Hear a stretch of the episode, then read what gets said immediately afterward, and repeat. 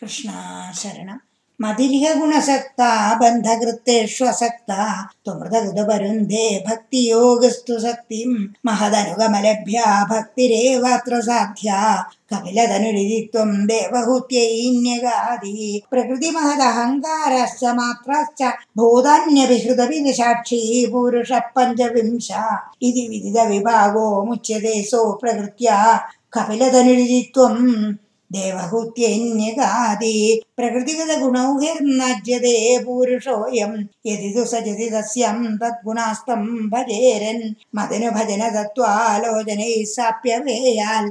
കപിലതനുരീത്വം ദേവഹൂത്യന്യകാതി വിമലമതിരുപാത്തൈരാസനാദ്യർമദംഗം ഗരുഡസമധിരൂഢം. दिव्यभूषायुधाम् रुचितुलितकमालं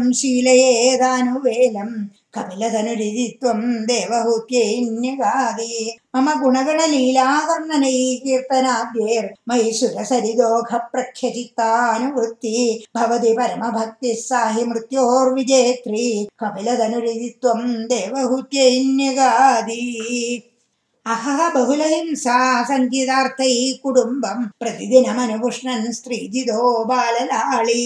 വിശതി ഗൃഹസക്തോ യാതനം മയ്യ ഭക്ത കപിലതനുരിതിത്വം ദേവഹൂത്യന്യഗാദി യുവതി ജഠരഖിന്നോ ജാതബോധോപ്യകാണ്ഡേ.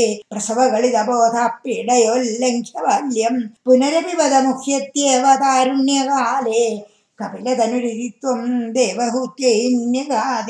पितृसुरगणयाजी धार्मिको यो गृहस्था स च निबति काले दक्षिणाध्वोपगामि मयि निहितमकामं कर्म तु दक्पथार्थम् कपिलधनुरीत्वं त्वम् देवहूत्यैन्यगादि इति सुविदितवेद्यं देवहे देवहूतिं। कृतनुतिमनुगृह्य त्वं गदो योगि संहै भक्तियोगेन मुक्ता। त्वं विजनहितार्थं वर्तसे प्रागुदीच्यम् परम किमुपभुक्त्या त्वत्पदम् भोजभक्तिम् सकलभयविनेत्रीं सर्वकामोपनेत्रीं वदसि खलु दृढम् द्वम् तद्विधूयामयान्मे गुरुभवनपुरेश त्वय्युपाधाल्स्वभक्तिम्